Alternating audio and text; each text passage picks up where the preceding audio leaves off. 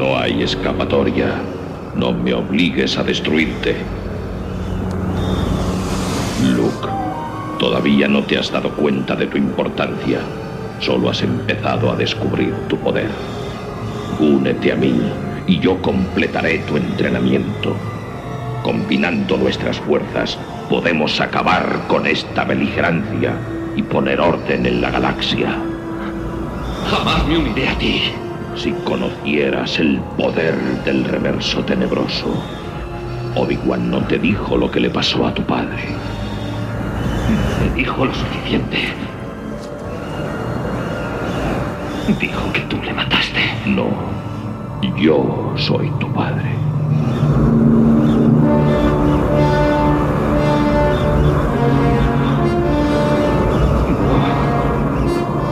Eso no es verdad.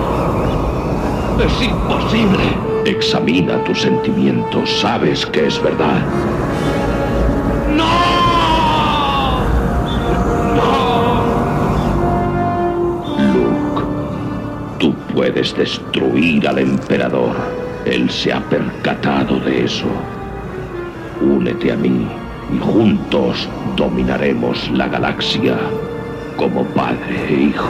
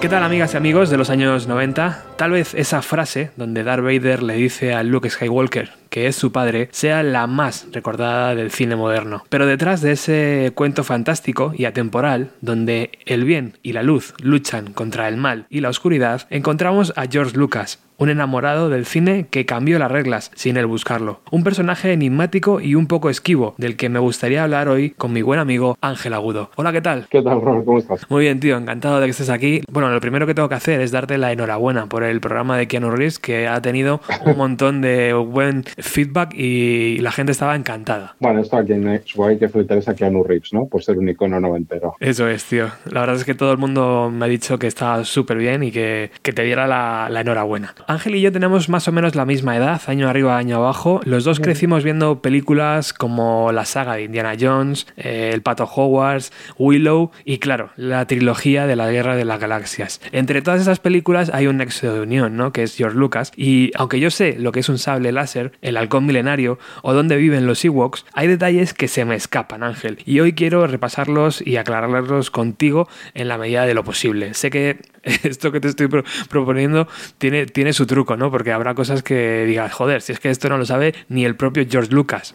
Sí, bueno, yo además no, soy un tipo que admira mucho a George Lucas, pero que pone muy en tela de juicio todo lo que dice, ¿eh? O sea, que, que habrá varias veces que le diga, yo esto no me lo creo. Tenemos que retroceder hasta los años 60, donde el propio Lucas decide matricularse en la Escuela de Arte Cinematográfico. Allí coincide con gente muy potente, sobre todo con uno de sus amigos, ¿no? Que va a ser un amigo y un compañero a lo largo de su carrera, Steven Spielberg. Sí, es, o sea, no estudian juntos, pero, o sea, no estudian en la misma universidad, pero sí se mueven en los mismos ambientes y tal. Es eh, una cosa muy importante que decir, eh, Lucas estudia en la USC, comparte clase con John Milius, con gente que va a ser muy importante. La USC en esos años es como el gran foco del que sale el nuevo Hollywood años después ahí va a estudiar John Carpenter, por ejemplo, que va a realizar una película dentro de la propia universidad, con Dan O'Bannon, que luego escribiría Alien. O sea, la USC en ese momento el sitio en el que hay que estar para dedicarse al cine durante la década esa y posterior. Tengo algunos títulos en la cabeza porque creo que todo esto me viene de conversaciones que he tenido contigo, pero ¿hay vida cinematográfica antes de Star Wars en la carrera de George Lucas? Bueno, ahí, o sea, primero, hay un chaval eh, muy brillante en la, en la universidad, un chaval que va dejando seria huella, un chaval que se pelea mucho con uno de sus compañeros de clase que es John Milius, que luego será uno de los grandes guionistas de Hollywood director de Conan el Bárbaro.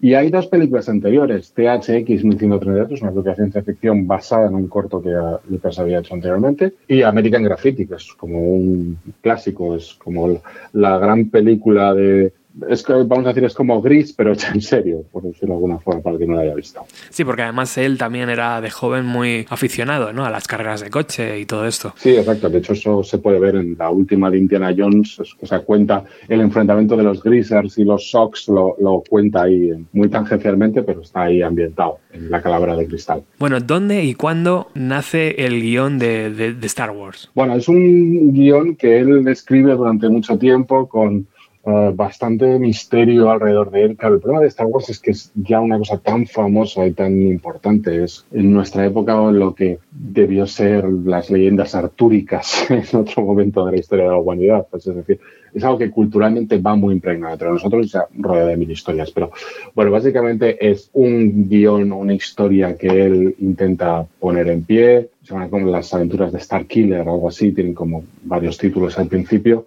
nadie cree en eso, nadie confía en eso. amigos suyos como Coppola, como Brian De Palma le dicen que está zumbado intentar hacer esa especie de serial de Flash Gordon hecho en serio. Star Wars bebe muchísimo de lo que los ideales cinematográficos, igual que le pasa a Indiana Jones, su otra gran creación. Y sobre todo eso es, es, Flash Gordon y los seriales espaciales. ¿Es un guion donde desde un principio ya él proyecta tres películas o simplemente es un guion que se va desarrollando con el tiempo? Yo eso no, nunca, me, esa historia de cuenta Lucas nunca me lo he creído. Yo creo que él hace una película, la deja, o sea, perdón, cuenta una historia, la deja abierta para poder tener una secuela, pero esta cosa de que él ya plantea una trilogía, de que incluso trilogía es como la segunda trilogía de una saga más grande, eh, yo creo que eso se lo va encontrando por el camino. Él si algo es George Lucas, aparte de un excepcional guionista que nunca ha dado lo que, lo que creo que ha tenido dentro, es que es un hombre de negocios brutal. Y entonces, bueno, pues sabe muy bien venderse y sabe muy bien eh, vendernos que todo esto formaba parte de un plan maestro desde el principio y al cual casi le hemos estado rogando durante décadas más películas. Oye, el otro día decías que Matrix fue como una película muy rara que salió muy bien. ¿Algo parecido ocurrió con Star Wars en 1977? Sí, cuenta, hay una anécdota que cuenta Mark Hamill, el actor que hacía de Luke Skywalker, que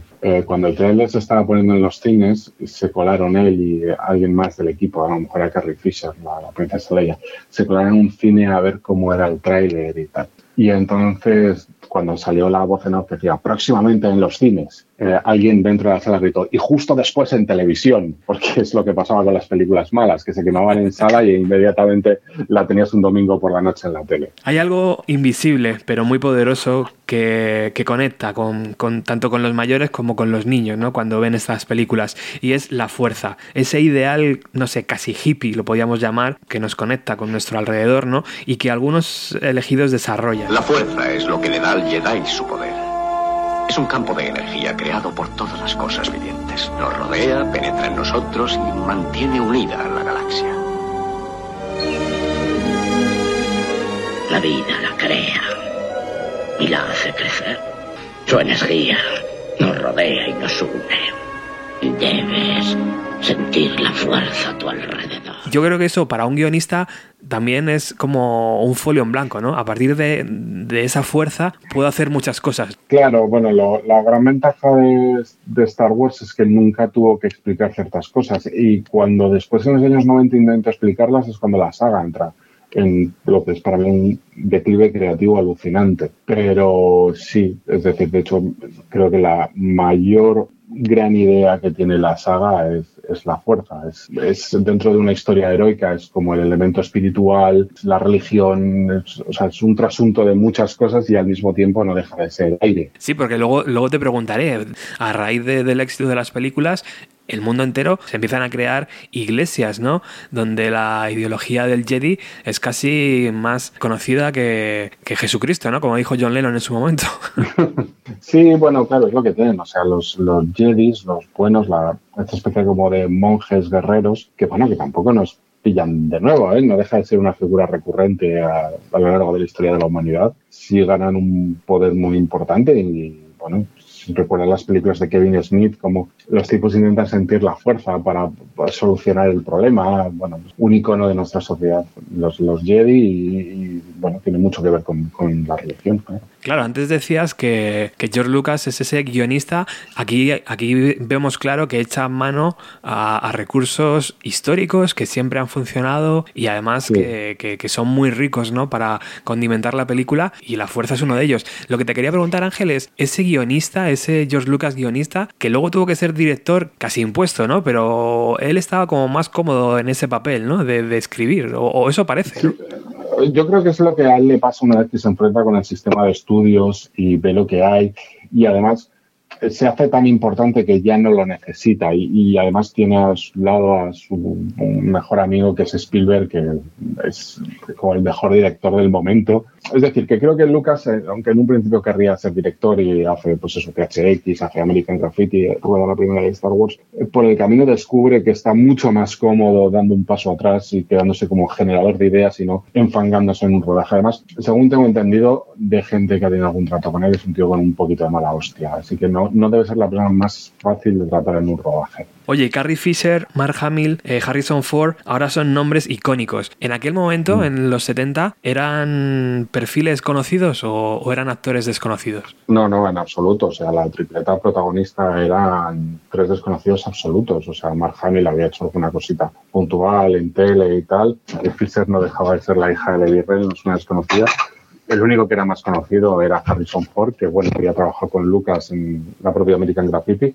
Y de hecho, bueno, cuenta esa historia que al parecer es cierta, que eh, Harrison Ford compaginaba pequeñitos, pequeños trabajos con trabajar como carpintero y que cuando están preparando el, casting de Star Wars, Lucas ve a, Harrison Ford que está trabajando montando el despacho de Coppola y entonces para hablar con él y tal y dice, ah, bueno, pues tenemos un, unos castings aquí, el casting era conjunto con Carrie y Brian De Palma, por eso Incluso hay algún vídeo de John Travolta haciendo las pruebas de casting de Star Wars, porque probaban a los actores en los dos papeles.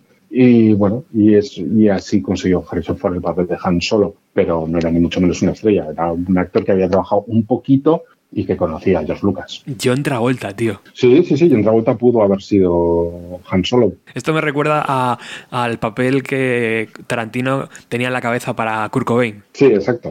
Bueno, pues esas cosas que eh, también Tom Selleck en una dimensión paralela estuvo a punto de ser Indiana Jones. Bueno, bueno, bueno. Entonces, claro, ahí se forja una relación casi de amistad entre, entre director y, y actor, ¿no? Por eso recurren a él para Indiana Jones, imagino. Claro, lo que pasa es que este es el punto en el que Harrison Ford se convierte en la historia la estrella más grande de, del mundo. ¿no? O sea, Harrison Ford es al mismo tiempo Han Solo, que es, es el personaje de Han Solo es curioso porque es como el secundario de Star Wars, pero en esa época era el que todo el mundo adoraba, ¿no? Era como el protagonista para todo el mundo. Es como que todo el mundo reconocía que había algo blando sí. en Mark Hamill. Yo nunca he estado de acuerdo con esto, pero es verdad que la historia es esta. Por eso a mí ahora me hacen mucha gracia determinados fans cuando dicen Star Wars ha traicionado a los Skywalker. Digo, perdón, o sea, todo el mundo odiaba a los Skywalker en el año 77 y a principios de los años 80. O sea, echabais pestes de ellos. Queríais ser Han Solo, queríais ser el pirata espacial. Claro. No queríais ser el chico con el pelo atazón que sueña con ser piloto. Las religiones y las armas antiguas no valen nada comparadas con un buen láser.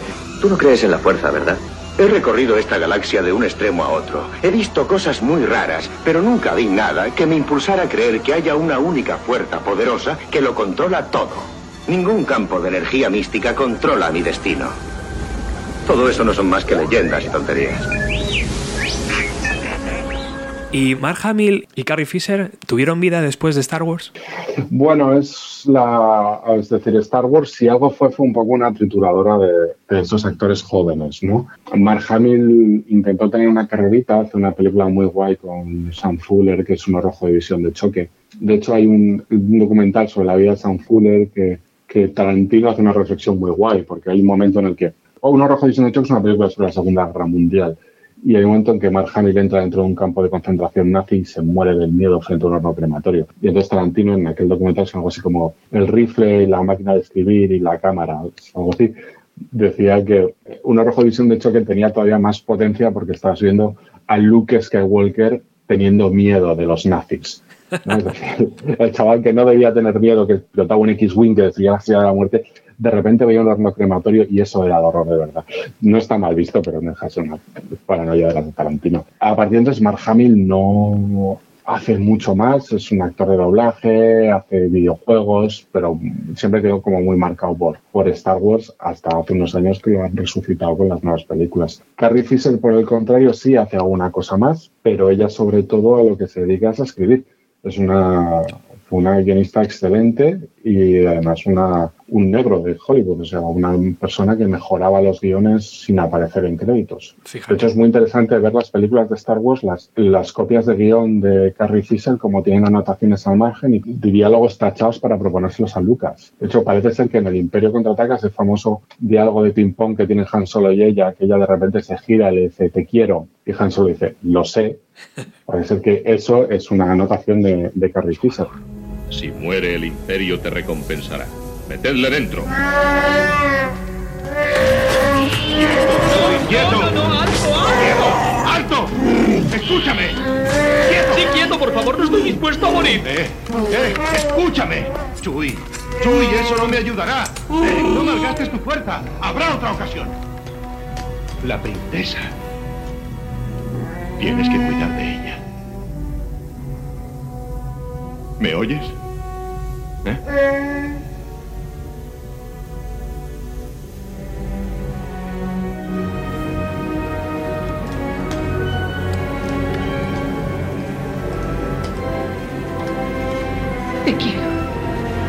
Lo sé.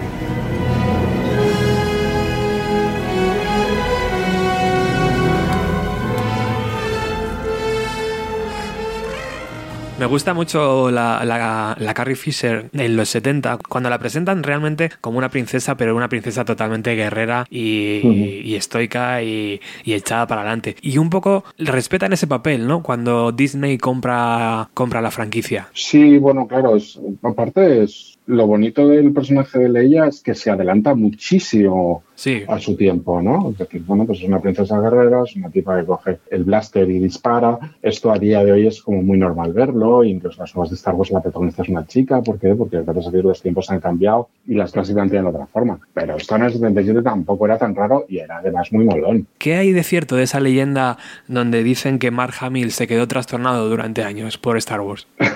bueno, ¿Es algo real o es algo que nos hemos inventado los locos fanáticos? No, yo lo que sí que creo es que él en el fondo odia un poco todo esto, ¿eh? y de hecho él cuando le ves hablar es muy cínico y dice, bueno, solo son unas películas, no, no es tanta importancia. También yo creo que, ostras, mientras que Harrison Ford tuvo pronto un tratamiento de estrella, con lo cual la gente no le podía dar la brasa porque quería llevar 40 guardaespaldas al lado, lo de ser Mark Hamill durante los 20 años siguientes al estreno de Star Wars debió ser muy duro. O sea, imagínate esas convenciones de gente pidiendo autógrafos y tal, cómo debería ser llegar, irte, una locura, Claro, una locura. claro. Entonces, está muy bien porque él es, siempre ha sido muy cínico con Star Wars. Harrison Ford tiene pinta también de ser bastante cínico con esto, incluso Harrison Ford, mi idea es que odia bastante las películas, pero bueno, mi impresión solo viendo de...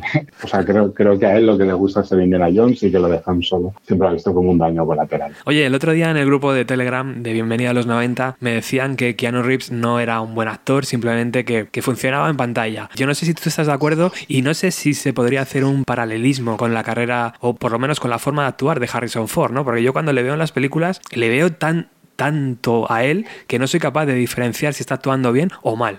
Bueno, yo eh, creo que lo que pasa es que, primero, Harrison Ford ha mejorado muchísimo con los años, es mi impresión, pero después él se ha construido un personaje que es al que adaptan los personajes. Me refiero, él se crea esa imagen como de crápula, de canalla y de mujeriego. Voy a decir una burrada, pero a permitir, que es como una especie como de Bertín Osborne bien, ¿no? Sí. es como Bertín Osborne pasó un poco por el filtro de Hollywood. Luego eso lo acopla a los personajes. No creo que él en su vida privada sea así, bajo ningún concepto. Pero bueno, las estrellas son eso, ¿eh? Humphrey Bogart era eso, sin ir más lejos. Sí. Y James Cagney, o sea, pienso en los grandes actores, son un poco eso. Tú te creas una personalidad y tu personalidad es tan arrolladora que te llaman para películas y eso que tú has construido lo reciclas en, el personaje que te da un guionista un director.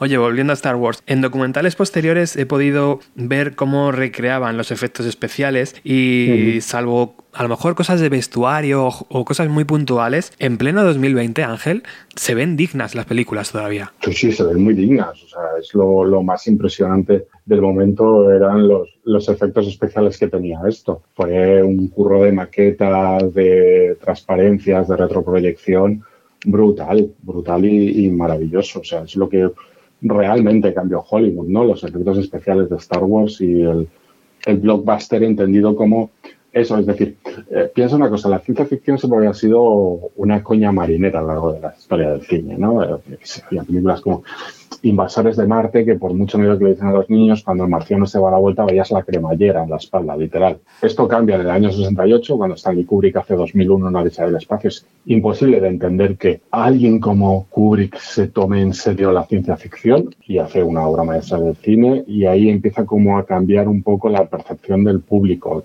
Después viene Star Wars y justo después viene Alien a día de hoy la ciencia ficción puede ser un género menor para mucha gente, pero basic, pero no es un género que ves riéndote de lo mal hecho que está. Me pasa algo con las tres primeras películas de la saga que no me pasa con el resto. La trama, la trama me parece que está hecha súper sencilla, que está narrada de una forma que todo se entiende fácilmente y luego eso ya con las nuevas Ángel se me complica. No sé, no, sé qué pasa ahí, tío. Ya, esto es la madre del cordero, que diría alguien. Ah, bueno, hay una cosa súper compleja de Star Wars que voy a intentar contar en 20 segundos, porque además es meterse en camisa de once varas. En los años 70 hay un tipo que sobre el que el mundo entero vuelve la mirada, que es una especie de antropólogo llamado Joseph Campbell. Joseph Campbell a lo que se dedica es a hacer mitología comparada, escribir libros de antropología y llega a una teoría llamada los pasos del héroe, ¿no? por llamarlo de alguna forma. Lo que viene a contar Campbell es que todas las grandes historias épicas de la historia de la humanidad cumplen una serie de reglas.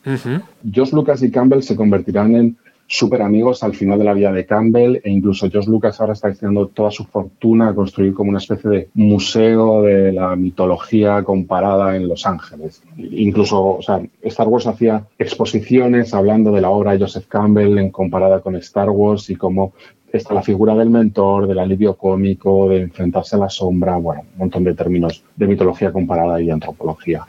Hay quien, George Lucas siempre dice entonces que él escribe Star Wars porque lee un libro de Campbell llamado Las mil caras del héroe en el que expone estas teorías. Yo no me lo creo ni de Blas, también te lo digo, ¿eh? Creo que es una de estas cosas que Lucas cuenta a posteriori para quedar guay y que es mentira. Sí que creo que una vez escrito el guion puede ajustar alguna cosa a las teorías de Campbell. En cualquier caso, el Star Wars por lo que funciona básicamente es por lo sencilla que es. Y sencilla es lo contrario de simple. hay un tipo que tiene un padre, que lucha el padre simboliza el mal, él representa bien, tiene que enfrentarse al padre es un chaval olvidado que se va a convertir en un gran héroe. Es decir, son como pasos que cuando uno revisa, pues eso, mitología griega, cuando revisa el Gilgamesh de los sumerios, ahí están ese tipo de elementos. Entonces, Star Wars funciona a un nivel muy, muy emocional y muy epidérmico contigo cuando la ves. Las nuevas de Star Wars es todo lo contrario, es artificio, es darle 80 vueltas a lo mismo. La segunda trilogía que hizo Lucas a finales de los 90 y primeros 2000 es casi un cine político en el que te explican cómo se gesta un golpe de Estado, cómo se hacen mil cosas, van a la contra completamente de lo que da el espíritu de Star Wars. Por eso te pasa a ti, nos pasa a todos, que mientras que las primeras te llegan mucho, las otras las ves completamente frío intentando entender algo de, de ese que te está contando. No puedes esconderte para siempre, Luke. Entrégate al lado oscuro. Es la única forma en que puedes salvar a tus amigos. Sí, tus pensamientos te traicionan, tus sentimientos hacia ellos son muy fuertes, especialmente hacia tu hermana. Así que tienes una hermana melliza. Tus sentimientos la han traicionado a ella también. Obi-Wan fue muy inteligente al ocultármela. Ahora su fracaso es total. Si tú no pasas al lado oscuro, quizá ella sí lo. El otro día hablábamos del agente Smith, uno de los malos que recordaremos del cine moderno. Eh, me viene a la cabeza, pues, por ejemplo, Sauron, Alien, eh, Voldemort, eh, Aníbal Lecter, Freddy Krueger, el T-1000, ¿no? De Terminator, incluso Sharon Stone en Instinto Básico, Jack Nicholson en El Resplandor. Yo incluso metería al propio tiburón, ¿no? De las películas de Spielberg. Pero tal vez esa presencia, ese casco, esa voz, esa máscara, todo eso convierten a, a Darth Vader en uno de los malos en el top 3 ¿no? de la historia de, de los malos malosos. Sí, la revista Empire, creo que fue Empire hace unos años, hizo como una votación de cuál era el mejor villano de la historia del cine y ganó Darth Vader. No me extraña. De hecho, hasta cierto punto me pregunto si Darth Vader no es la estrella de Star Wars, o sea, no es el, como el icono que todo el mundo quiere. Yo de niño tenía juguetes de Star Wars y el primero que me compraron fue Vader. Con lo Yo cual también, existe como, una ¿ves? existe como una atracción ahí por ese villano muy guay. Es perfecto, es negro, eh, tiene la personalidad borrada por un casco, ¿no? Es casi como un, como un asesino de los años 80, ¿no? Es decir, bueno, pues Viernes 13 el tipo lleva una máscara para borrarle la identidad, Halloween igual, eso ya lo hace Vader. También es verdad que está muy basado en Flash Gordon y en, y en personajes anteriores, incluso en películas de Kurosawa. Pero es que funciona de la leche y su entrada en escena es brutal. De hecho, Star Wars empieza con el ataque a la corbeta coreliana. No sabes ni qué es una corbeta coreliana ni qué es nada. De repente ves a gente asustada, se abren unas compuertas y aparece un señor vestido de negro con voz robótica. Es maravilloso. Es uno de los malos que siempre, siempre recordaremos. Y por cierto, en España el doblaje estaba a cargo de Constantino Romero, ¿no? Constantino Romero, exactamente. La voz de Clint Eastwood, eh, de, de Arnold Schwarzenegger, de Roger Moore, incluso de Apollo Creed en Rocky y, y de Mufasa en El Rey León. Es que vaya hombre, ¿eh? Sí, exactamente. En el, y sabes que en inglés era James Earl Jones, que Sí. también era Mufasa. Sí, sí, es verdad, es verdad. Pues eh, yo creo que, que porque estamos en España, Ángel, pero Constantino Romero debería tener, yo qué sé, pues eh, una, una glorieta por lo menos, ¿no? A su nombre. Sí, hubo, bueno, sabes que ahora como hay mucho dibujante español en- haciendo cómics en Estados Unidos, en una de las sagas últimas de cómics de, han digo una saga de cómics sobre el personaje de Vader, han metido como a un secundario con la cara de Constantino Romero como homenaje español Ostras. y convertirle como en canon de Star Wars al tipo que, o sea, yo, o sea, bueno, pues como mucha gente, ¿no? Ya solo vemos ciencia ficción, digo, perdón, solo vemos versión original ya a cierta edad. Pero si tengo que pensar en la línea de diálogo, yo no pienso en James Earl Jones diciendo eso de I am your father. No, pienso en Constantino Romero diciendo, no, yo soy tu padre. Es que es inevitable, tío. La gente que nos esté escuchando fuera de España no tiene ni idea de lo que estamos hablando. Pero bueno, está YouTube eh, para poder buscarlo y para poder comparar la voz que sonaba, que, que sonaba en tu país y la voz que estábamos hablando que sonaba en España. Oye, hablando, Mm. hablando de doblajes, Constantino Romero también ponía voz a, a William Shatner, el capitán Kirk de, de Star Trek. Yo no estoy muy seguro, pero me parece que hay una especie de pique entre estas sagas, ¿no, Ángel? Sí, sí, creo que ahora en los últimos años es un poco menor, no lo sé, pero sí es verdad. Vamos a ver, cuando Star Trek fue el fandom antes del fandom, ¿no? Es decir, Star Trek fue una serie fallida completamente, con unos niveles de audiencia bastante bajos, que se canceló, pero generó un gran recuerdo en muchísima gente que hablaba de Star Trek, coleccionaba cosas de Star Trek, tenía sus clubes de fans. Eh, cuando aparece Star Wars, todo eso lo eleva, es decir, hace que ya todo el mundo quiera ser fan de algo, quiera tener muñecos. Yo siempre pienso que eso no le sentó muy bien a, Star Trek- a los fans de Star Trek, que ellos, es verdad, ellos eran los originales fans de estas cosas. Ahí siempre ha existido esa guerra entre Trekkies y Warsis, ¿no? Creo, o sea, Warsis es como una palabra menos empleada que Trekkie porque realmente a todo el mundo le gusta Star Wars. Star Trek siempre ha sido una cosa más de nicho, pero que yo quiero aprovechar para recomendar a la gente que recupere Star Trek, sobre todo la, la primera temporada original o alguna de las series modernas que están haciendo ahora, porque es de un humanismo brutal, es una serie, una franquicia que se adelantó muchísimo a su tiempo y tiene cosas como el primer beso interracial de la historia de la televisión. Se quedaba solamente entre piques de fans, ¿no? Entre profesionales de los directores no había nada de eso, ¿no? No, bueno, de hecho la, la mayor prueba de esto es que la franquicia Star Trek se revitaliza hace unos años porque la dirige Abrams. Ujú. ¿no? JJ Abrams empieza a dirigir, dirige la primera Star Trek y la segunda. La tercera no la puede dirigir porque en ese momento llega Lucasfilm, eh, ya parte de Disney, y le contrata para dirigir dirigir las nuevas películas de Star Wars. Es decir, que bueno, que realmente hay vasos comunicantes entre ellos y que este pique es verdad que es como muy de fan de convención. Claro. que por cierto, me encantaría asistir algún día a una, convención de esas, tío, porque debe ser una auténtica feria, ¿eh? en, todos los sentidos. Yo, mira, te voy a contar una cosa, por si hay algún oyente que sabe de lo que hablo, por favor que, que te escriban el podcast, que me muero de ganas de saberlo. Cuando yo era muy niño, ¿vale? Yo vivía en Carabanchel, en la Antonio López. Un día subió mi padre a casa y me dijo, hay una cosa de Star Wars en el restaurante de abajo y en el restaurante Melgar, en la calle Antonio López. Y yo llamé a unos amigos míos por teléfono, como un sábado por ahí, y dije, mi padre me ha dicho una cosa de la Guerra de las Galaxias. Entonces se llama la Guerra de las Galaxias, no Star Wars. Es verdad. Y nos bajamos y en el restaurante Melgar de la calle Antonio López había una convención de fans de la Guerra de las Galaxias. Y es una de las cosas más fascinantes que recuerdo de mi infancia. Gente disfrazada y todo. Gente disfrazada, coleccionistas exponiendo sus colecciones de muñecos de Star Wars. Oh. Había como televisiones poniendo, pues eso, pues la típica película italiana que copiaba Star Wars.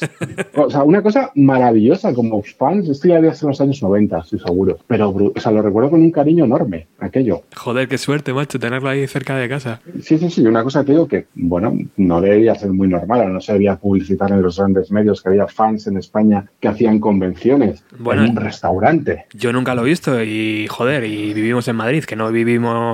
Claro, Hablando de Vader, David Prowse era el actor que se movía dentro del traje de Darth Vader en las tres primeras películas. Pero Ángel, ni le vimos la cara ni le escuchamos su voz. ¿Qué pasó entre, entre el actor y George Lucas? Bueno, es muy gracioso. Si buscas en YouTube hay como planos de. Hay como las tomas de Star Wars con la voz de David Prowse y cuando le oyes hablar bajo el traje de Vader entiendes perfectamente que él no doblase al personaje. And action! Start tearing this ship apart piece by piece until you find those tapes. Find the passengers of this vessel. I want them alive. O David Probst era un actor super cachas. Quien haya visto La Naranja Mecánica le recordará porque es como el chico cachas que adoptan los padres de Alex cuando este sale de la cárcel e intenta volver a su casa. Era un tío cachas capaz de estar ahí debajo. Y bueno, pues al parecer nunca fue un tipo con un carácter demasiado, demasiado bueno o demasiado amigable. Y cuenta la historia, o cuenta él al menos, o sea, el tema es que antes de morir, que ha muerto hace relativamente poco, creo, recuerdo, nunca participó de las clases oficiales de Star Wars, nunca se le invitaba a nada, los homenajes, su nombre no aparecía por ningún lado. Y lo que él cuenta es que efectivamente en una entrevista contó que eh, Darth era el padre de Lucas Skywalker. Mm. Y esto cabreó mucho a George Lucas y le hizo la cruz en plan de tú no vas a formar parte de este circo mediático porque no se te puede poner un micrófono delante. Joder, o sea que le puso la cruz y a partir de ahí nada. Totalmente, totalmente. O sea, David Pro ha tenido que montarse sus propias firmas de autógrafos por su cuenta. Nunca lo habrá visto en una Star Wars Celebration, una cosa de estas que se montan por ahí. Hay un documental que a mí me da, me da relativamente pena viéndolo desde su lado, claro, porque es un héroe olvidado. Es un documental que, que está estupendo, hecho por Marcos Cabotac y Tony Bestar, titulado I'm Your Father, y que merece mucho la pena ver. Yo creo que lo vi el otro día en, no sé si en Netflix o en Amazon, pero bueno, está en una de estas plataformas y merece mucho la pena porque está hecho muy bien, con mucho rigor. Le entrevistan a él y a un montón de profesionales de la primera etapa de Star Wars. Y, claro, él, evidentemente, Ángel dice que, que sí, que esa entrevista se hizo, pero que él en ningún momento se fue de la boca. Eso pues es, es su punto de vista, pero sí que es verdad que da un poco de penilla el hombre ahí yendo a las ferias, firmando y, joder, es que le quitaron hasta la cara. Es que cuando le quitan el casco no es él. Exacto, es otro actor. Qué putada, tío. Qué putada. Oye, el merchandising también, también es uno de los puntos. Ya hemos hablado antes que tú y yo teníamos el mismo muñeco de Darth Vader y no sé, alguna figura más, algún halcón milenario, alguna, alguna cosa seguro que tenemos por ahí en los trasteros todavía. Supongo que también el merchandising con Star Wars es una nueva forma de entender el negocio en las películas, porque es verdad lo que se dice sobre cómo George Lucas hace ese negocio para quedarse él con los derechos del merchant a cambio de, no subirse el sueldo o algo así. Sí, claro, es decir, él acepta una serie de condiciones cuando la vende a 20th Century Fox y una de las cosas que dice, bueno, yo me quedo con el, con el merchandising. Bueno, pues entonces el merchandising era, pues yo qué sé, que de Flash se vendía pistolas de plástico en las jugueterías, además es a unos niveles muy pequeños. Y eso se lo conceden y ¡pum! Eh, George Lucas en el hombre más rico de la historia del cine, precisamente por eso. Joder. Porque tiene una máquina de hacer dinero consistente en dar licencias de, o sea, muñecos de Lucas Skywalker, de Darth Vader, etcétera. Claro, aquí es lo que tú decías antes, que no es simplemente un guionista ni un director, es un tío de negocios con la cabeza muy bien puesta. No, es, o sea, ya que bienvenidos a los momentos, bienvenido a un programa musical, yo te lo compararía un poco con David Bowie, ¿no? Sí. O sea, Bowie era un genio componiendo, pero luego era un genio a la hora de venderse y se inventaba personajes y hacía cosas. Es decir, era un hombre de negocios total, además de un gran artista. Pues eso le pasa a Lucas de una forma muy parecida. ¿eh? Es un gran artista, pero que tiene un lado de los negocios que es imbatible. Después del Imperio contraataca y, y del retorno del Jedi, Lucas hace un par de películas para televisión. No sé si, si esas películas son recomendables ver a día de hoy, Ángel. Bueno, es la, o sea, ya anteriormente había visto una, había hecho una cosa que es muy odiada por los fans, que es el especial de, el especial de Navidad, que hacen como una especie de peli con la familia de Chewbacca y tal, y bueno, es una cosa que los fans odian y que los actores jurarían no haber hecho nunca. Si lo buscas en internet alucinas. Y luego es verdad que después del retorno del Jedi se hacen dos películas para televisión sobre el, aprovechando a los Ewoks. Fíjate además qué curioso, ¿no? Ahora que todos tenemos como muy implementado lo que es hacer un spin-off de una película, en aquellos momentos no era, no era nada normal y Star Wars lo hizo. Y son eso, dos, dos películas para televisión, para el canal ABC, si no recuerdo mal, que, bueno, una era aventura, la aventura de los Ewoks, que es una caravana de coraje en, en, inglés, si no recuerdo mal, y la otra es Batalla en el planeta de los Ewoks, que luego aquí en algún DVD o en alguna cosa se ha retitulado como La batalla por Endor. Además eran curiosos porque, a ver, la primera vez está como protagonizada por dos hermanos, un niño y una niña, y yo recuerdo que esto en aquella época en la que las cosas no, uno no, no podía ir a internet a consultar quiénes eran, Sí. Te quedaba la duda, ¿no? Como, pero son Luke Skywalker y Leia, pero si no saben que son hermanos, Es pero verdad. ¿qué hacen aquí? O sea, creo que hubo una confusión muy rara la decisión de haber hecho que fuesen dos hermanos.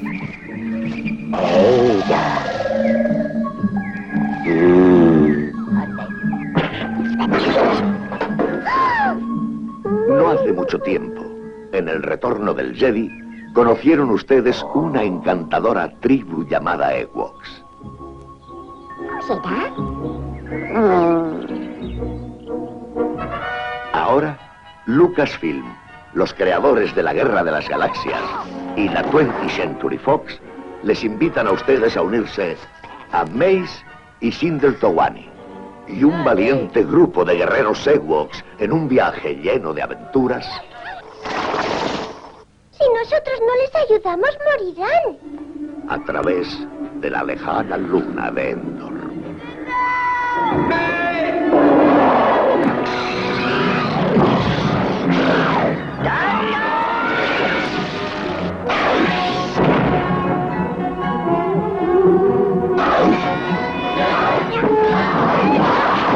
Sienta la emoción. Comparta la magia. Viva el peligro en la aventura de los Ewoks. Bueno, llegan los 80, llegan los cómics de las novelas, los videojuegos, las ferias, las películas hechas por fans, pero ¿qué hace George Lucas después de Star Wars en esos 80 y, y, y 90? Bueno, en los 80 básicamente lo que se dedica George Lucas es a Indiana Jones hasta que una vez termina la, la saga Star Wars. Luego se dedica a producir muchísimo, o sea, produce Howard el Pato, produce Capitaneo, produce eh, es una película de Paul que me un montón, Willow, bueno, es decir, no, no para de hacer cosas Lucas. Y sobre todo lo que se dedica es a su gran factoría de efectos especiales, Industrial Light and Magic, que durante mucho tiempo se convertirá casi hasta el Señor de los Anillos, en el cual entra Weta Digital, que es una empresa neozelandesa, y el M Industrial Light Magic es como el gran faro de los efectos especiales en Hollywood. Y luego no hay que olvidar una cosa que marcó mucho a nuestra generación, que es Lucas Arts, que era la división de videojuegos de Lucas, Hombre, los cuales creó The Secret of Monkey Island, Maniac Mansion, Indiana Jones and the Fate of Atlantis. Bueno, es una cosa que tejió nuestra adolescencia casi tanto como Star Wars. hombre, si echamos horas viendo Star Wars, creo que echamos bastantes más con sus videojuegos, ¿no? Totalmente, totalmente. Y, y además, él recicla mucho compañero. Hay un compañero suyo de clase, por ejemplo, se llama Hal Barwood, que nunca pudo hacer mucho en, en el cine, salvo fue uno de los eh, negros que tuvo Spielberg escribiendo bien en otra tercera fase, y que luego Lucas lo recicla en el mundo de los videojuegos y dirige Indiana Jones and the Fate of Atlantis. Es decir, que bueno, que él incluso eso, coge como amigos suyos y se los lleva a la división de videojuegos a hacer videojuegos. Una de las ramas de Lucas también acaba siendo Pixar, ¿no? Esa empresa que, que desarrolla Steve Jobs. Sí, exacto. Mm. Sí, o sea, es decir, bueno, un pionero. Es una forma tan radical esta de hacer cine para, para la familia, entiéndeme bien, Ángel, que trae Lucas y, y Spielberg en esta nueva, nueva etapa del cine? Porque es curioso, todas las películas que acabas de nombrar son como películas familiares, ¿no? Que se puede ver tanto para mayores como para niños. Sí, bueno, digamos que contrasta un poco con el cine que se hacía en los años 70, que era un cine como muy cerebral, el, cine, el gran cine de conspiraciones. A Hollywood le pasó una cosa en los años 70, que es que eh, en la asistencia de los cines había bajado una burrada. El cine estaba en peligro, estaba tocado de muerte. Los adolescentes no iban a las salas. Y entonces aparecieron Lucas y Spielberg. Primero Spielberg con, con Tiburón. Tiburón se considera como la, la película que mete a los chavales de nuevo a los cines pero inmediatamente dos años después se estrena La Guerra de las Galaxias, que es el boom y lo cambia todo. Entonces sí, es verdad, pues es como un tipo de cine diferente, muy adolescente, muy, muy teenager, muy, muy, tiene mucho que ver con la personalidad de Spielberg, pero bueno, es casi, es como una contestación al cine anterior en el cual las películas eran oscuras y, turbias, por decirlo de alguna forma, todo, todo lo turbia que pasa una película de Hollywood. Bueno, llegan los años 90, Ángel, esa década gloriosa donde podemos presumir de dos cosas, sobre todo de dos cosas súper importantes que no tuvieron otras décadas. Los Beatles hicieron dos canciones nuevas con grabaciones inéditas de John Lennon y George Lucas decide volver a ponerse a dirigir Star Wars. Sí. ¿Qué ocurre en los 90 con Star Wars? Uf, vamos a ver, o sea, ya se nos ha olvidado un poco, pero Star Wars era como una especie como de cosa muy vieja en los años 90. A principios de los, 80, de los 90 Star Wars se ordeña hasta niveles insospechados. De hecho, se publican novelas que continúan la saga y Han y Leia se han casado, tienen dos hijos que son Yasin y Jaina a Lucas Skywalker es una especie de maestro Jedi, aparece un tipo que recupera el imperio, que es el almirante Thrawn, que es un tipo con piel azul, cosas maravillosas en las cuales Star Wars de repente se ha convertido como una cosa camp y tal. Lucas eh, decide retomarlo todo, eh, remonta las películas en el sentido en que mete escenas que se habían descartado, de repente se nos vende una cosa llamada como THX, que era, ser un nuevo sistema de sonido, pero las películas de Star Wars reaparecían diciendo ahora con THX. Digamos que le meten los efectos especiales a las películas y las reestrena en los cines a razón de peli por año hasta que eh, estrena una nueva película de Star Wars. De hecho, compone una nueva trilogía. Y bueno, la dirige, obviamente la primera va a verla todo el mundo, mundo y bueno, también recibe hostias por todos los lados, especialmente por aquel personaje llamado Jar Jar Binks, que creo que no le gustó a nadie. Y de hecho el actor terminó como deprimido y, muy jodido. Yo me lo imagino a Lucas sentado en su rancho Skywalker diciendo, joder, qué pesa la gente, qué pesa la gente, venga, voy a hacerlo. Es un poco eso, ¿no? Al final el episodio 1, 2 y 3, donde vemos el inicio de lo que vendrá después, Anakin, Obi-Wan, eh, la madre de Luke y, y de Leia, pues es un poco, es un poco eso, ¿no? Eh, todo lo que no he hecho en estos años, venga, lo voy a hacer ahora y, ya veremos qué pasa. Sí, además, con, te diría casi, casi, pero de alguna forma, como con una especie de superioridad moral, en donde vosotros no sabéis lo que queréis, ¿no? bueno, grandes encontronazos de Lucas con fans que le decían que le gritaban por haber cambiado la secuencia del disparo de Han Solo en la cantina, cosas así, y Lucas les decía que, que creciesen, ¿no? Que el cine estaba hecho para revolucionar y que no había que enamorarse de las cosas. Entonces, cuando él hace estas películas, es lo que te digo, como cierta rebaba de, no, no, pero esto va a ser mucho más complejo que lo que queréis. Y me voy a contar esta cosa de los midiclorianos, que a mí me parece un error de principiante, intentar, intentar explicar la fuerza y bueno, pues las películas, lo que, lo que sucedió con las películas es que provocaban más risa que otra cosa. Yo recuerdo hay un segundo momento en el que Anakin Skywalker, la, la princesa Amidala, le dice, cuando me acerco a ti siento que algo crece en, mí. y claro, esto llevaba a ríos de, de cachondeo, pero no sé, es decir, bueno, son unas películas que se hicieron que además están muy bien porque Lucas en esta fascinación suya por la tecnología aprovechó para presentar la, la tecnología digital y rodarlas en vídeo y tal, pero son unas películas en otra onda muy infinitamente peores que las originales y no es solo una cuestión de nostalgia, ¿eh? o sea, hay como elementos cinematográficos muy objetivos, o sea, las, mucho más aparatosa de, realización.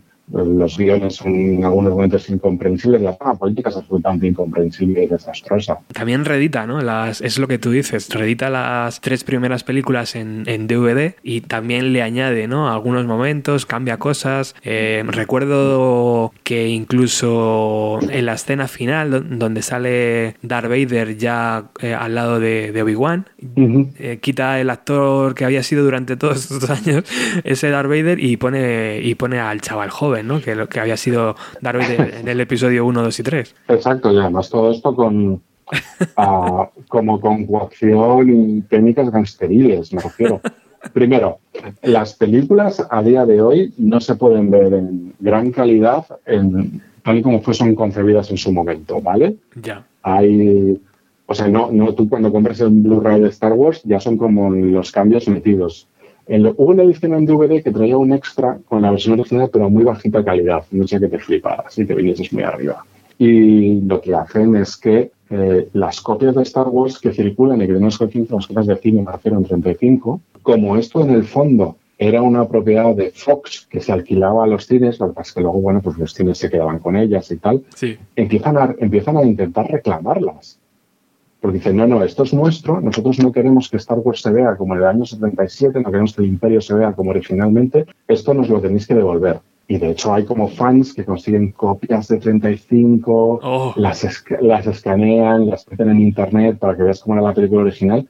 Pero todo esto siempre es como súper secreto. Esa copia en, en 35 no se dice dónde ha salido, no sé a qué. Eh, el señor Lucas se entere y te, te mande a los abogados a, su- a tu casa a llevarse tu copia. Hostias, tío.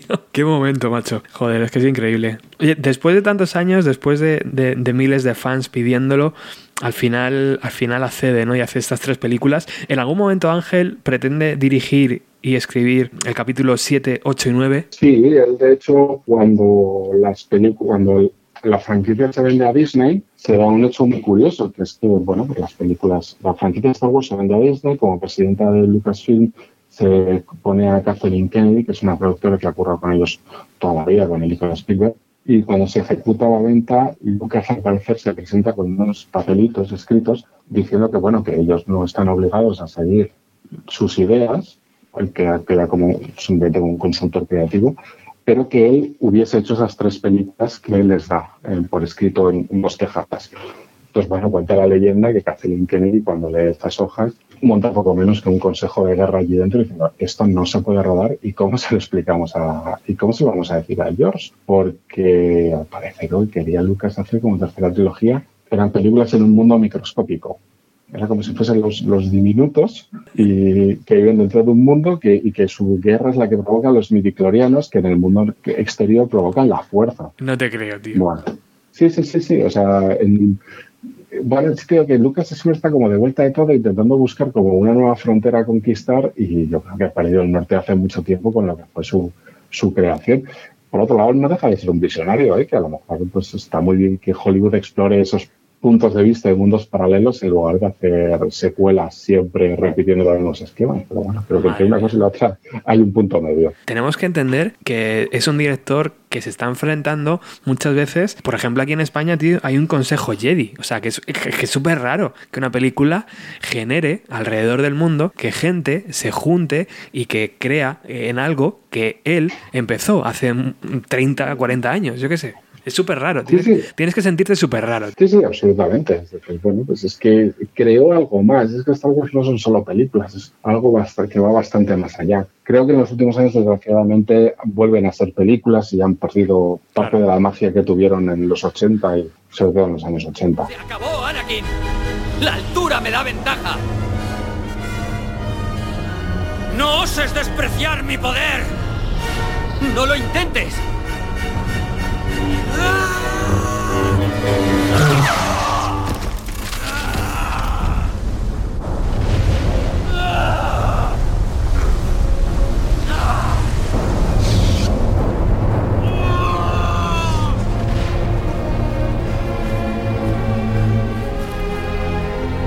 ¡Tú eras el elegido! El que destruiría a los Sith, no el que se uniría a ellos. El que vendría a traer el equilibrio a la fuerza, no a hundirla en la oscuridad.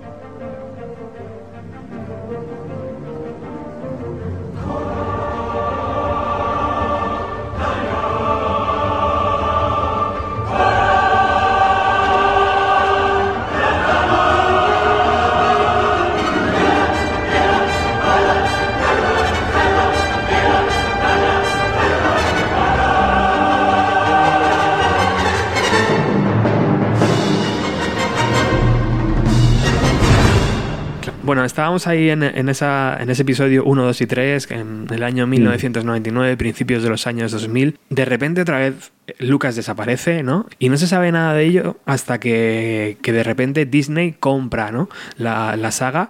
Alrededor de, se habla de unos 4.000 millones. Eh, Ángel, ¿esto, ¿esto es así? Sí, bueno, no recuerdo cuánto dinero fue, pero sí fue un momento momento loquísimo. Ya, bueno, ya, existía Twitter, o sea, Twitter estaba a plena potencia. Yo recuerdo perfectamente el momento de llegar a una parada de autobús, empezar a consultar Twitter, ver como noticias de que Disney compraba Star Wars, em, intentar meterme en webs en plan de, ¿esto es verdad? ¿Esto cómo se ha hecho? ¿Cómo durante tantos meses ha ido a llevar a cabo esta negociación y que no se filtre a la prensa? Bueno, fue una locura. Fue el bueno, junto con la compra de Marvel, el, el gran momento de cambio de Disney, cómo Claro. van a convertirse en, en dueños del futuro. A ver, yo imagino que hay un momento en que Lucas dice, yo ya no quiero hacer nada, pero tanto es así que dices, lo vendo, o sea, hacer lo que queráis, darme la pasta y yo me dedico a, otra, a vivir la vida. Dejo mi obra en manos de otros. Sí, la verdad es que es un momento que espero que algún día nos cuenten bien cómo debió ser eso en la mente de Lucas, porque parece que va a contrapelo de lo que ha sido toda su obra, toda, toda su vida, ¿sabes? De repente él siempre quiso tener el control, pues lo que te digo, hasta controlando cómo se tenía que verse Star Wars, y de repente decide deshacerse de ello, darse una multinacional como Disney, perderse. Y no sé, bueno, es, es- es- es muy curioso y espero que algún día nos cuenten exactamente cómo se ha podido llegar ahí.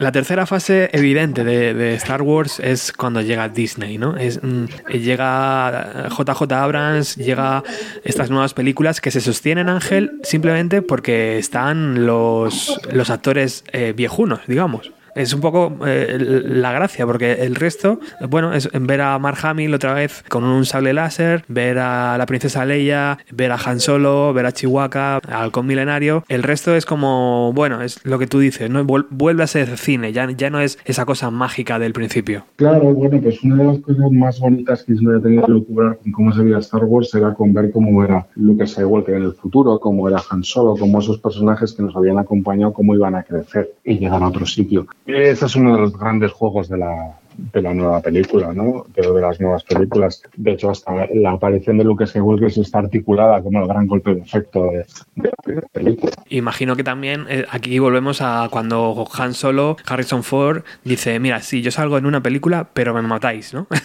Exacto, exacto. Yo estoy convencido de que esa fue la negociación. Decir, bueno, vale, lo voy a hacer porque sé que si no lo hago va a haber 40 frikis que, bueno, 40, digo, 40 millones de frikis que me van a odiar toda la vida, pero por favor, matadme, quitadme el medio, dejadme, dejadme morir. No quiero saber nada más de esto y a cambio dadme más Indiana Jones. ¿Cuál es tu opinión sobre esas, esas nuevas películas que se han hecho hasta ahora? Y sobre todo, ¿va a haber más? Mm, Bueno, no, yo creo que eh, Disney ha decidido parar la maquinaria durante un tiempo considerable. Eh, mis opiniones son bastante cambiantes, vamos a ver. La primera, era el despertar de la fuerza, es como todas las películas de JJ Abrams, es decir, el cine ha evolucionado mucho o ha cambiado mucho y el estilo Abrams, que es esta cosa que en inglés llaman de mystery box, que siempre tiene como un misterio que no sabes cuál es y que nunca se resuelve a lo largo de la película y que eso mueve la película hacia adelante. Creo que hizo una película muy emocionante, súper emocionante, Despertar de la Fuerza. A nivel de emociones funciona mucho mejor que cualquiera de las precuelas de George Lucas. Pero pasa como pasa con, todas, con toda la obra de, de Abrams, que es que en los días posteriores al cine, cuanto más uno a verla en el cine, cuanto más uno piensa en la película, más se cae entera a cachos. Después estaba la película de Ryan Johnson. Los últimos Jedi no pasan mi película favorita de Star Wars, pero está cerca de Star Wars en el sentido en que después de las dos o de las tres primeras es la que más me gusta. Es una película que juega en otra liga completamente diferente, que se carga a los personajes. Una película que nos recuerda que los los Skywalker como tal han acabado siendo unos pesados que hablan todas las películas de lo mismo y que incluso ya las películas articulan sobre si esta es hija de los Skywalker, no es hija de Skywalker, y hace una cosa muy bonita que es borrarlos del mapa. Ah, los fans la odiaron, y, o bueno, muchos fans la odiaron, no es justo decir que esto fue, fue un ánimo, un anime. Pero, y lo entiendo perfectamente, si es que la, lo que me parece increíble es que alguien decidiese hacer esa película. Y bueno, luego está la última que me parece un desastre absoluto y que bueno, es una película que termina 40 veces y las 40 veces mal. Y, pero bueno, es una película hecha como para intentar contentar a los fans que intentaron bajarse de la burra con la anterior y no funciona ni una cosa ni la otra. Me da la sensación que Star Wars volverá cada 10 años o algo así, ¿no? Para que nos dé tiempo un poco a olvidarnos, a quitarnos el enfado este tonto y de repente volver al cine, ¿no? Claro, yo creo que la idea original era un poco, desde que Disney lo tuvo en las manos, hacer como una especie, como si fuese Halloween, ¿no? Hay un día al año que tienes que celebrar de Star Wars y en lugar de vestirte del lado del saco, te coges un sable láser, ¿no? Y pues están los spin-off, estos de Rock One, de la película sobre Han Solo, estaban estas, pero bueno, yo creo que el asunto se ha ido tan mal, especialmente con la de Han Solo, que tuvo muchísimos problemas, aunque a mí película me parece que no está nada mal. Y esto, y entonces han decidido parar el carro, replantearse un poco cómo es esto. Parece ser que la serie de Mandalorian les está funcionando muy bien y que a los fans les gusta. Y a lo mejor el futuro a corto plazo de Star Wars es eso, es hacer series de televisión para Disney Plus. Claro, es que es lo que te iba a decir, de Mandalorian está siendo como muy bien acogida, tal vez por esos pequeños detalles, ¿no? Porque realmente nos transportan un poco a las primeras tres películas. Sí, yo solo he visto el primer capítulo, no puedo hablar mucho sobre el Mandalorian, pero sí que, eh, bueno, tiene como un pozo de western que tenía sobre todo la original y que, bueno, creo que conecta con los fans. Además, bueno, está, está hecha por John Favreau, que es un, que es un puñetero genio. Que, Favreau fue una de las mentes que levantaron Marvel, con Iron Man, o sea que bueno, que cualquier decisión que tome él está como muy bien. Genio y figura eres tú, amigo, por aguantarme esta, esta llamada intensas y, problemáticas a veces, porque está, está Madrid eh, que no se pueden tocar los teléfonos. sí, sí, está un poco saturada las, líneas. Ha sido un placer repasar el universo Star Wars, incluido esa, ese tramo final en Disney. La verdad mm. es que me has aclarado muchas dudas que tenía. Creo que voy a volver a ver las tres primeras películas. si, vas, si vas a ver las originales, también te recomiendo que busques un poco en internet cómo es esta cosa de los fans que rescanean las originales y las reconstruyen como fueron originalmente. Oh, ahí entonces está el tesoro verdadero, ¿no? Claro, las de Specialized Editions, eh, creo que se llama algo así. Entonces, bueno, pues es como... Además es bonito, ¿no? Como los fans intentando recuperar su, infancia y cómo eran las películas originalmente. igual. Ángel Agudo, un placer estar de nuevo una tarde haciendo radio contigo. Un placer, como siempre, estar en Bienvenido a los 90 y estar contigo. Que la fuerza te acompañe. Exactamente, que la fuerza te acompañe. Un abrazo, amigo. Un abrazo, cuídate. Y a todos vosotros, pues nada más. Muchísimas gracias por estar al otro lado. Es un placer hacer radio para acompañaros, aunque sea durante un pequeño ratito. Que la fuerza os acompañe. ¿Es más fuerte el reverso tenebroso? No, no. No. Más rápido, más fácil, más seductor. ¿Cómo voy a diferenciar el lado bueno del malo? Lo sabrás cuando estés tranquilo, en paz. Luke, ayúdame a quitarme la máscara. Pero morirás. Nada puede impedir eso ya. Solo por una vez. Déjame mirarte con mis propios ojos.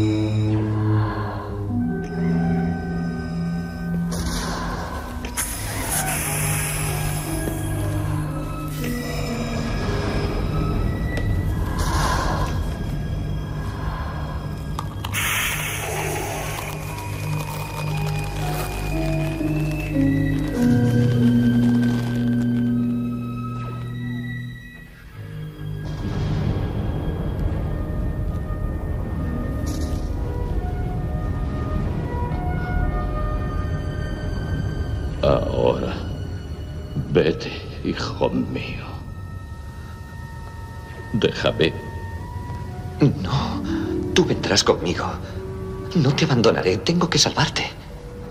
Ya lo has hecho, Luke. Tenías razón. Tenías razón acerca de mí. Dile a tu hermana